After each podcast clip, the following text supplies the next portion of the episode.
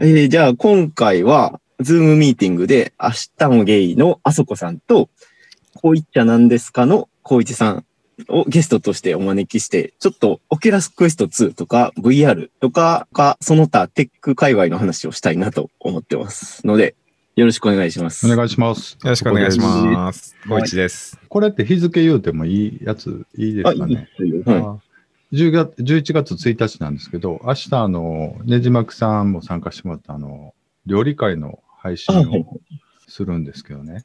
はいはい。ご無沙汰してます。 あれ以来。まあ、あれは近いですね。2週間ぐらいですそようね。そうそう。うんその前がだいぶ空いてたんで、元気そうで、なんかすごい美味しいキノコ。アそうサリの料理を です作っね。てもらってて、はいなんか料理会と言いながらさ、料理の話全くしせず、よかったですね。なんか恋愛観とかそんな話ばっかりまた、いつも通りぐだぐだ喋ってしまったんですけど、ありましたね。今日はちょっとテッキーな感じで違う面をね、あの、は見いていけたらなと思ってまそす。うですねよろしくお願いします。よろしくお願いします。というはい。ことで、どっから話しますオキュラスクエスト2を買ったんですよね、ねじまきさんも。もう買いました。はい。はい。で、僕もどうですか、買っその所感は。 どうですか、えっとねじまきさん。あ、僕から行くと、そうですね。僕 VR 系の、あの、ガジェット買うの初めてだったんですよ。はい。ので、まあ、実際、なんか体験会で、プレステ VR のややつはやったことあるんですけども、ほんまにでも1回ぐらいっていう感じで、あんまつかめてなくて、で、なんか自分で実際持ってみていろいろ試してみたら、やっぱりでもいろいろ進化してるなと思って、うん。してる。感動しました、でも正直。あそこさんはもう、はい、オキュラスの前の前のモデル持ってはる。そうなんですよ。よ。オキュラス GO を、僕も初めてオキュラス GO を買って、はいあれがまあ安かったんですよね。2万5千円ぐらいで買えたので、当時でそれやったら安いですね。うん。だから、それでね、まあいろんな、ほとんどその動画ビューワーとしてしか使ってないんですけど、はい、はい、はい。まあコントローラーも一つの、もう、ポインターみたいなコントローラーだったし、その、まあネットフリックス見たりとか、まあいろんな動画見て、まあこうすごいなと思ってたんですけどね。はい、あの、今回だから、オキュラスクエスト2がもう2世代進化してて、そはいのコントローラーも2つね、右手左手用とついてて、ちゃんとこう、いろんなゲームにも対応してる形になってたりとか、はい。あとその、最初、カブトムがガーディアンを設定してくださいみたいに出ますやん。あありました、ありました。あの、自分が動ける範囲をもう最初に設定して、でも、そのメガネに、ゴーグル自体にもカメラがついてるから、そうですね。かぶった状態でも外の情報、情報っていうか、あの、景色がちゃんと白黒で確認できるようになってて、そう現実世界が見えるんですよね。そうなんですよね。で、その、障害物とか、ここまで行ったらアラート出すようにみたいな形を設定できたりして、はいもう全然別物だなと思いました。オキュラス GO とはね。ああ、そうなの、ねうん。っていうことですかね。はい。僕、全然、あの、調べずに、とりあえずだいぶ進化したのが出たから、ちょっと買ってみようかなと思って買って、うんで、。個人的に結構気に入ったのが、そはの、スピーカーとマイクが標準搭載されてるっていうのを全然知らなくて、うん。だから本当に、チャットとかも、ただ、ゴーグルをつけるだけでできますし、うん。音もイヤホンつけずに聞こえますし、結構すごいなと思いました。うん。あの、スピーカーは全然、あの、重要ですよね。音は重要ですよね。VR。重要ですね。うん。結構360度バッチリ聞こえてくれる感じなんで、すごいなと。うん、すごいですね。うんまあ、だから、どこがすごいかっていうと、やっぱり VR ね、やってる人とやってない人で、全然その、なんか、伝わらないですよね。なんか伝、わらないですね、この没入感というか。そうなんですよね。うんそう違う世界に行けるという感じが、やっ ぱり。で、なんかその、はいデフォルトのアプリで YouTube とかも入ってるじゃないですか。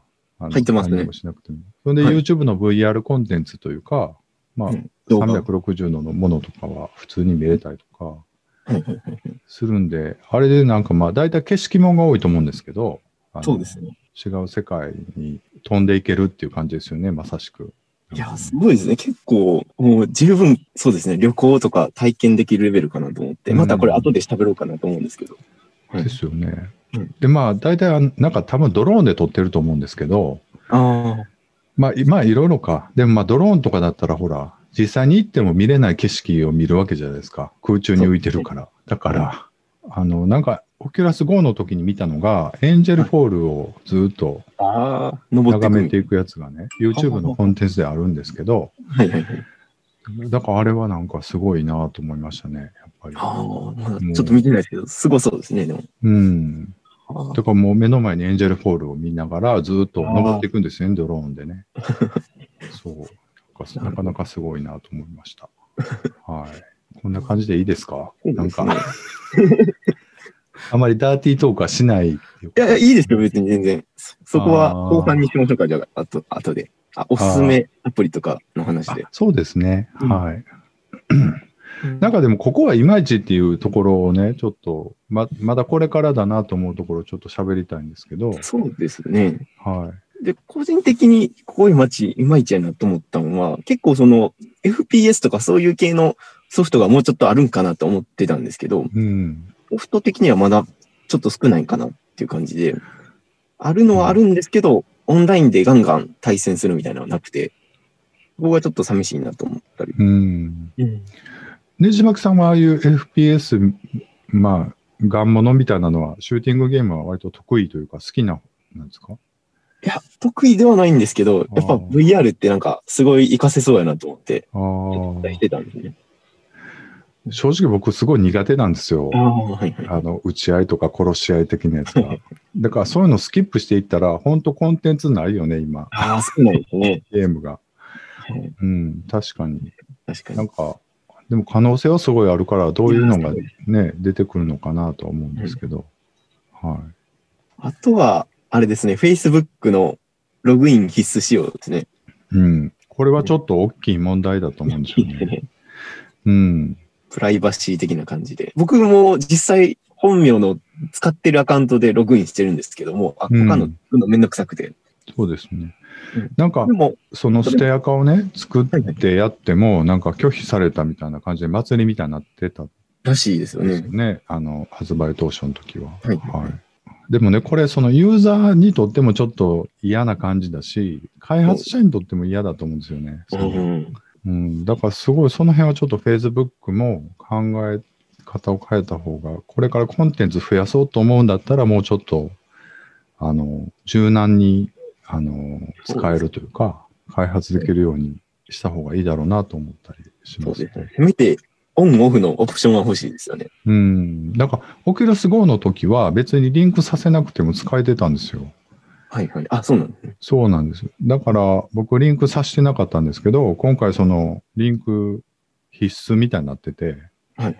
もうめんどくさいから、あの、普通にリンクして使ってるんですけど、うん。まあちょっと嫌な感じは嫌な感じですよね、うんやっぱり。うん。あーまあまあまあ、Facebook の方針として、前からこんな感じですけどね。そうだし、まあ Facebook がオキュラスを買った時点で、まあこういうことはしたかったんだと思うんですよね。だからゆくゆくはその、オンラインチャットとか、そういうメッセンジャーも、もう Facebook 統合したいんですよね。多分中に入れる感じとか、まあ、やりようはいろいろありますよね、これからそうです進ねんでいけば。うん。確かに。他はそうですね。僕結構その音楽のライブとかを VR で見たいなっていろいろ思ってたんですけど、はい実際ライブ配信で生でその会場を360度見れるっていうコンテンツは意外とあんまりないんかなっていうところで、うんまだまだこれからやなっていうのはありますね。そうでしょうね。なんか技術的な問題もあると思いますけどあね、ー通信のい。帯域とか、そうですうね。ん、あると思うけど、はいまあその辺はまだまだ。僕がちょっと、すごい気になるのは、やっぱり装着感が、やっぱりまだ、オキュラス GO の頃と変わってないというか、ああ、そっかあ。のー物理的にどうしようもないんですかね。うーん。なんかパンダマークみたいについてしまうやんか、がっつり2時間ぐらいつけ るそと。あれそうですね嫌ですよね。なん か。ガチャガチャ顔につくんですよね。うん。どんだけ必死に動画見とんねんみたいな感じになりませんなんかなんかその辺とか嫌だし、やっぱりゴーグル重いから、もういいです結構前のめりになりますよね。そう、だからあれ、もう構造を変えないとダメだなと思うんですよね。だからもうい、うん、一体型にせず、なんかちょっとケーブルだけ伸ばして、あもう頭につけるのは液晶だけっていう風にしてでも、もう簡単に取り外しできるようにした方がそうですね。負担は軽いんかなと思うのとうん、でも若干ちょ、ほんで視野角狭いよね、オキュラスクエスト2って。ああ、そうなんですか。いや、僕、十分、あんまりそこは感じなかったですけど、うんやっぱ狭いなんか、そう、裸眼で見てると、あ割とその160度ぐらいは見えてると思うんですよ、うんうん右と左が。うんそれがやっぱりもうちょっと狭いそうですね。ゴーグル分が。ゴーグル群で、うんだからその辺はその実際とはちょっとまた実際、もうちょっとそこは改善されたらもっと全然没入できるというか、気はしたりしますね。あとすごい曇るとか、ああ、そう。僕、ちょっと、あれなんで、そんなに困らないですね。そうですか。ちょっとあれって何ですか多分、付け方が悪くて、隙間が若干空くんで、どっちかというと、その隙間が気になるあので、多分、顔のあれによって変わると思うんであすけど。、それはありますようね。ん。こんな感じ。そろそろ、あの、おすすめアプリに行きますはい。はい。まあまあ、その、いまいちみたいなところでしいろいろ喋っちゃったと思うんですけど、結構僕気に入ってて、い、いアプリはいいアプリやなと思いました。全体的に。外れも確かにあるんですけど、っていう感じで、おすすめのアプリ一応3つ、はい個。人的に良かったなっていうのがあるんですけど、はいどうします僕からでいいですかうん、僕ちょっと一個しかないね。 やっぱ一個もそれもダーティーなや。はい。ちょっと言ってもらっていいですか。あ、僕言います。あの、僕バーチャルデスクトップは入れてみたんですよ。ああ、そっちであす、ね。の、パソコンの画面をそのまま Wi-Fi で飛ばして、はいはいあの、VR 環境で見るっていうやつなんですけはど、いはいはい。全然使えるし、なんかすごいですね。動画もそれで見れるから、はいはい。なんかその、オキュラスで再生させるんじゃなくても、パソコンの映像を飛ばして、あの、VR 環境で見るっていうのは全然ありだなと思って。ありですね、これ。うん。まあ全然人気アプリにもなってるし、まあ有料で3000ぐらいなのかな、2900円とかなんそでう、ですね、確か。まあちょっとお金かかるんですけど、まあそれは全然、だから装着感がもっと良くなったら、あのもう VR ゴーグルで仕事するとか、いう未来は割と近いんじゃないかな、できます。ね。モニターは別にバーチャルで設定して、好きな数、好きな大きさで。そうですね。3つとかできるわけですからね。そうそうそう。だからその物理的にモニター買わなくても、もうそのグラフィックボードが割と本体のグラボの性能がまあまああれば、はいまあ仮想的にディスプレイをいろいろ作って、もうそこで完結できるから、机の上がすごいスッキリするし、はいはいはい。っていうのをちょっと無双しながら、ちょっと課金したというか、買ってみたんですけど。いいですね、これ。うん。まあそ、それぐらいなんですよね。僕、あんまりそのアプリで、そのゲーム系のアプリちょっと何個か入れたんですよ。ベタニアのレズとか、あえあー、と音楽のやつですね。うん、あとビートセーバーとか。ああ、有名なやつ。はい。もう下手くそすぎて僕が。 もう全然、あの、音ゲー苦手なんですか音ゲー苦手っていうか、うん、苦手やね。何のためにやってるんやろうってなってしまうから、僕、大体音ゲーとか。楽しいんじゃないんですかそれが。うそうお音に乗って楽しむっていうところになかなかその世界に行けなくて。ううんんでも、ようできてました。あの、レズも、あの、ビートセーバーも。やっぱ人気アプリだけあって。うんすごいですね、やっぱり。はい。ね、ねじまきさんのアプリはちょっと聞きたいですよあね。僕のおすすめアプリ3つほどあるんですけど、はい。まず1つ目が、トラベリング・ワイル・ブラックっていうはい。映画みたいなもんなんですね。あで、これが、まあ、ちょっと話すと長くなるんですけど、あ。はい。あの、国、あの、2019年かなのアカデミー賞を取ったグリーンブックっていう映画してあります。はい。はい。見ました。はい。小市さん見張りました見てはないですけど、名前はしてまそうす で。したねで、これが、まあ、あのーグリーンブックっていうのが、その、アメリカの黒人が1930年とか1960年のところに旅行するのもお難しいぐらい、やっぱ差別があって、うんで、そのグリーンブックっていうのは、黒人が旅行してもいいところを載せてる、あのガイドマップ、ガイドブックなんですね、旅行の。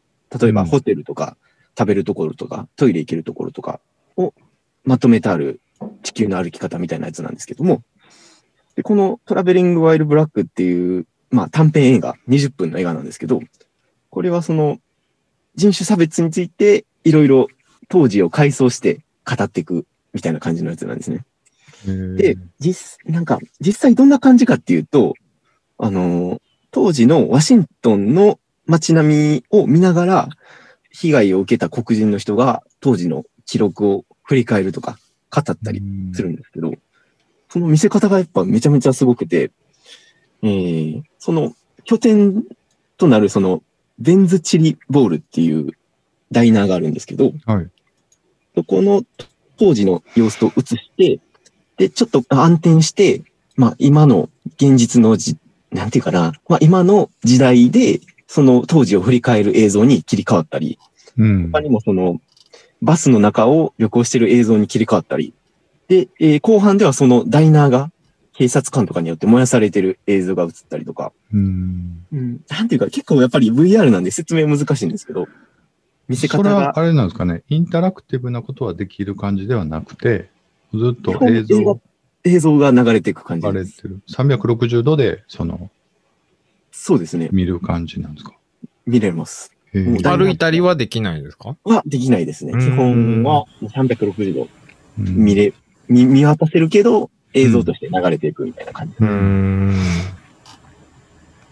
で、これが、やっぱりそうですね、その、VR だからこそできる見せ方をしてるんかなっていうのがあって、ななんか、例えばそのダイナーで鏡が隣にあるんですけども、うん。その現実を映してるシーンでも、その隣にある鏡の中には、その過去のダイナーが映ってたり、多分分かりづらいと思うんですけど、うん。それは CG なんですか実写映像です。も映う像実で写。ですね実。写映像を。過去まのあ部分はもしかしたら CG っぽいのかうんもしれないで CG すけど、加工してる可能性というか、でしょうね、うんでもね。うん。これがすごくて、まあ確か900円か1500円かぐらいやったんで、うーん。ちょっとあれですけど、かなりおすすめかなっていうまあ映画1本。。そうですそうですまあ15分、20分ぐらいなんですけど。で、そうですね。やっぱこれ見てるとなんか、旅行とかってまだまだ VR でできる可能性、まあ余地っていうのはあるんかなと思って、うん。あの実際、まあバスの中からドライブしてる様子とか映るだけなんですけど、うん。それでももう臨場感すごいですし、で、その実、そのダイナーの中で、その黒人がたまにカメラに向かって笑いかけてきてくれる時とかあるんですね。うん。そしたらなんか思わず自分を反動してしまうぐらいうん突入感あったり、その自うん分、カメラに向かってるってことは自分自身に笑いかけてる風に感じるってことですよね。やっそぱうりです。まあカメラが多分こっちにあるんで、それ向きに向かってたまに話しかけてくるんですけど、うん。この様子がすごいリアルで、なんか自分が入り込んだような気がしますね。うん。うん、すごいです。あそれはすご説く、その感覚は僕すごくわかりますよ。明ありますよね。うん、まあ僕はこのコンテンツ見てないですけど、はいやっぱりその違うコンテンツね、やっぱりこう、ニコってされるとすごい嬉しい、キュンとなりますか らね、やっぱりね。それはすごいわかります。はい。これはでも、立体視ではないのかなこれは。一対一ではないですはねい。映像ですね360度のってことですねはいはい。はいなんで、うん。まあ、そうですね。その、なんやろ、これ見てやっぱり歴史を残していくのってやっぱ大切なことなんやなっていうのを思いましたね。ありきたりなんですけど。うん。なんか、息子さんを殺、あのー警察に息子を撃たれたお母さんのインタビューとか、うん。そんなんがどんどん流れていくんですけど、それはそのフィクションではなくて、実際の人がインタビューを受けてる感じなんそうですですかね。うーん。じゃあちょうど学べるんですね。その差別のことも歴史のことも。そうです、そうです。うん。もうより、まあなんか、ドキュメンタリーとかってたまに押し付けがましいとこあるじゃないですか。戦争とか差別とかって。うん。ですけど、これはもう自分の入り込んだ感じで、あ、これやったらもう、人の気持ちをしっかり引きつけられるなと思ってちょっと感動しました。まあ、やっぱり口で説明するのは無理があるんですけど、実際ちょっと体体験してほしいですね。うん。っていう感じで、はい、なんですけど。はい。はいぜひちょっと見てみますわ。いトラベリング・バイル・ブラックですね、まあ YouTube で普通のデモ的なのはあると思うんで、うん。それを見てもらったらそうですね。はいはい。で、また長々と喋るんですけど、二つ目が、はい。レックルームっていう、これも海外のアプリなんですね。はい。で、これが、なんていうのかな、えーマインクラフト的な、すあの、アニメーションの中の世界なんですけども、うん。もういろんな人がログインして、えーアバターで、まあ、3D の世界で歩いて、例えば、卓球のゲームをしたり、うん。なんか、騒動で戦うゲームをしたり、おもちゃ部屋で遊んだり、うん。なんか、猿から逃げるホラーのゲームを一緒に攻略したりとか、できるゲームなんですね。ああ、これはもう完全にゲームなんですかえっ、 と、本当にコミュニティの場所として、なんかチャットできるああっていうのも一つのシステムなんですね。ああ。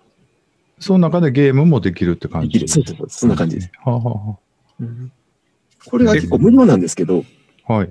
もういろいろできて、ゲームも何十種類もあるんで、個人的にはおすすめです。うん。これはその広場みたいな場所があって、はいはいはい。ランダムに話しかけられるってことですかそこにいるも人うに。ほんまに話しかけられますね。まあマイクとあのイヤホンついてるんで、はいはい。もうみんなこう勝手に喋るんですね。もう普通に会った人みたいに。ほへー。んまに。もう、まあ、まあ、ほとんど、てか、ほぼ100%、あのえ英ー語海外の人しかいないので、英語なんですけど、すごいもう、WhatsApp とかも普通にこう、喋ってる感じで、えー、面白そそれをうんすごい感心しました。でも、その、例えば、ちょっと、外国の人と知り合いになりたいとか言っていうのも、はい。完全 VR うんなるよね、じゃあ。なあんりまかすね。ちょっとシステム作ったらね。う。確かに。なんか、うん。今でこそね、そういうちょっとギーキーな人しかいないかもしれないですけど、ももっと大衆化すれば、うん。ね、一般的にも受けられるかもしれないですね。うんそうねで、なんかもう電子マネーで支払いできるようになったらね、ちょっとそうですね。で、 1多時分間ぐらいとかね。そうです、そうです。なんかトークンとかあるんで、現実の課金もできると思うんですけど、なんか服変えたり、追加のコンテンツもいうーいんと思うんですけど、うん、あ可の能性は、このレックルームのアバターは、うんあの、デフォルトのアバターとはまた別のやつを使うんですかいや、なんか着替えとかもできるんですあよ。あ。シムシティみたいな感じで、今出てきましたけど、シムシティみたいな感じで、他の人もどんどん入ってくるみたいな。え、この、 このアバターは、その、マインクラフトみたいな、ちょっとアニメ調のアバターになるってことそうですね、現実っていう感じではないです。もう、キャラって感じです。あの、オキュラスのデフォルトのアバターがどうやっても、どうしようもない問題やってあるやんか。ダサいってことですか 顔がもう、いつの時代のアバターやねんみた いな。うん。すごいひどいんですけど。バタ、バタ臭い感じになりますそようね。そうそう。あの、セコン、セカンドライフ時代のなんかアバターっていうか。あれとは違うんですよね。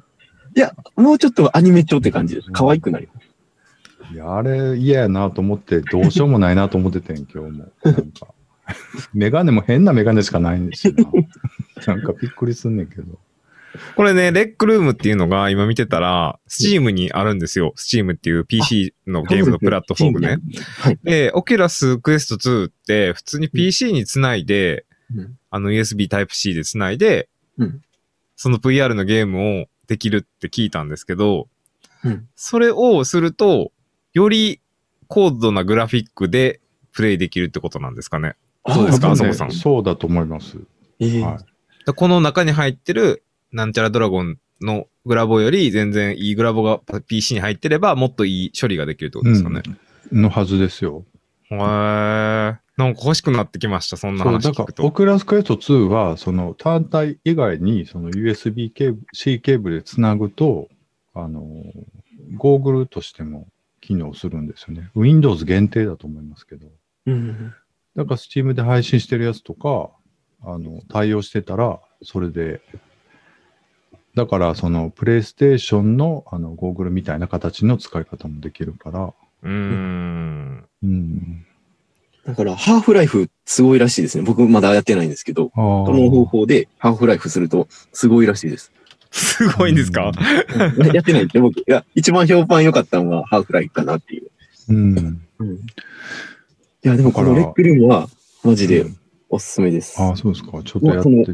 仮想現実を楽しむ意味ではすごいびっくりしました。で、マイクでやっぱり普通に喋れるのがすごいなと思ってて。うんその他の人が喋ってる声っていうのが、じゃあ、風なん雑音として聞こえてくるってことですかそうですそうです。ほんまに遠くにいるキャラはかすかに聞こえて、近くにいたら、すれ違ったりしたらほんまに前から後ろに声が聞こえるんですよ。ほんまに現実みたいに。ほんな声らが変な人がおるかもしれんってことあ、多分そういうのもあると思いますよ。その下ネタ、下ネタ言う人とか。 その下ネタぐらいやったらええけどさ、その割と、なんていうか、ヒトラー万歳みたいなこととかな。まあ出てくるでしょうね。ある やんそれはちょっとバンされるんじゃないですか。うんいや、だから、その辺がまだちょっと人が少ないから、性善説で動いてるけど、そうですね。確かに。なるほどな。なんか僕が YouTube で見たのは、なんかどっかのメディアさんがそのプレイしてるやつを見たんですけど、うんなんか外国人が、なんか掛け林になっちゃったとか言って、あの、うんなんかめっちゃ煽ってくるらしい。へー私そういうのも触れ合えるってことですよね。まあちょっとオタクっぽいですけど。そううですね。ん。じゃあこれ、そうですね。はいはい。うん、なんか YouTube 映えもしそうですし、なんかこれからどんどん流行るんかなと思いました。ベックルーム、ね。日本人が増えれば。はい。うん。えっ、と、また僕が喋るんですけど、三つ目のおすすめが、えートロバー・セイブ・ザ・ユニバースっていう、なんか、えっ、と、アクションゲームですね。うん。トロバー・セーブ・ザ・ユニバースっていう。で、これが、あの、ネットフリックスでも最近配信されてる、リッキーモーティっていう、シンプソンズみたいなアニメがあるんですけど、コメディアニメ。うん。まあ、その、同じ制作者が作ったゲームなんですよね。うん。えー、アニメ調の世界で、プレイヤーの犬が、なんか宇宙人にさらわれて、うん。そのエキスが命を利用して宇宙を破壊しようみたいな、敵ボスみたいなのが出てくるんですよ。で、それを防ぐために、えーなんか宇宙人を操って攻略していく、その陰謀を防いでいくって話なんですね、このゲームは。へーで、ゲームとしては、なんか、ゼルダに若干というか、もう本当に若干ですけど、似てて、なんかパズル解いたり、剣みたいなんで敵を倒して進んでいく感じなんですけども、うん。やっぱりその、うーん、箱庭の中でこう宇宙人を動かしていくんで、結構没入感があって、うん。で、なんか360度っていうと自分が動く感じかなと思うんですけども、そのうん。箱庭の中で宇宙人を操作して世界を進んでいくって感じなんで、ちょっとまたうん違った操作感なんですよね。じゃあ、し視点はそんなに動かないっていう。そうですね視点が動かないというか、その、見てる位置はあんま変わらないって感じですかね。変わらないですね。でなんか、いくつかどんどんワープ地点が出てきて、うそのワープ点に宇宙人を移動させて、ボタンを押すと、その画面に切り替わって、うんまた新しい場面が広がってるみたいな。ちょっと変わったやり方なんですよ、システうム。ん。とか、あんまり酔いにくいっていう感じなあ、のか読みな。にくいですね。うん画。面がぐらぐら動く感じではないです。うん。まあ、これも、そうですね。このコメディの世界が好きな人には多分めちゃめちゃハマると思いまうす。ん。うんちょっと話戻ると、こう、ねじまきさん紹介された3つっていうのは全部英語一応、でで翻訳はない感じなんですか翻訳はないですね。ないんだ。ネックルームは、まあ、日本人が集まれば日本語でできるんですけあど、確かにち確かに。ょっとないですね、他は。あ、UI なんかはもう全部英語だし。英語ですねこの最初の黒人のヒストリーみたいなやつも、まあ、英語でず日本っ語字と幕はないです。はい。ないんですね。あ、うんなるほど。わかりましたまあまあそうですよね、そらあね。そうか。マーケット的にちょっね。と弱いとこですけどね、それは思います。日本語コンテンツは少ないっていうのはあります。うん。でも今回のオキュラスからあれなんですよね。日本版、ちゃんとその、なんていうんですか、日本のローカライズです。量販店で販売されてて、あそうかちゃんと日本にマーケティングしてるらしい。らしいですね。ただアプリケーションはまあ別の話ですけどね。うん。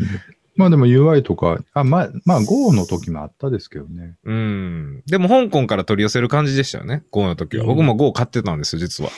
うん。うん。でも最近って大体中国から届きますよね。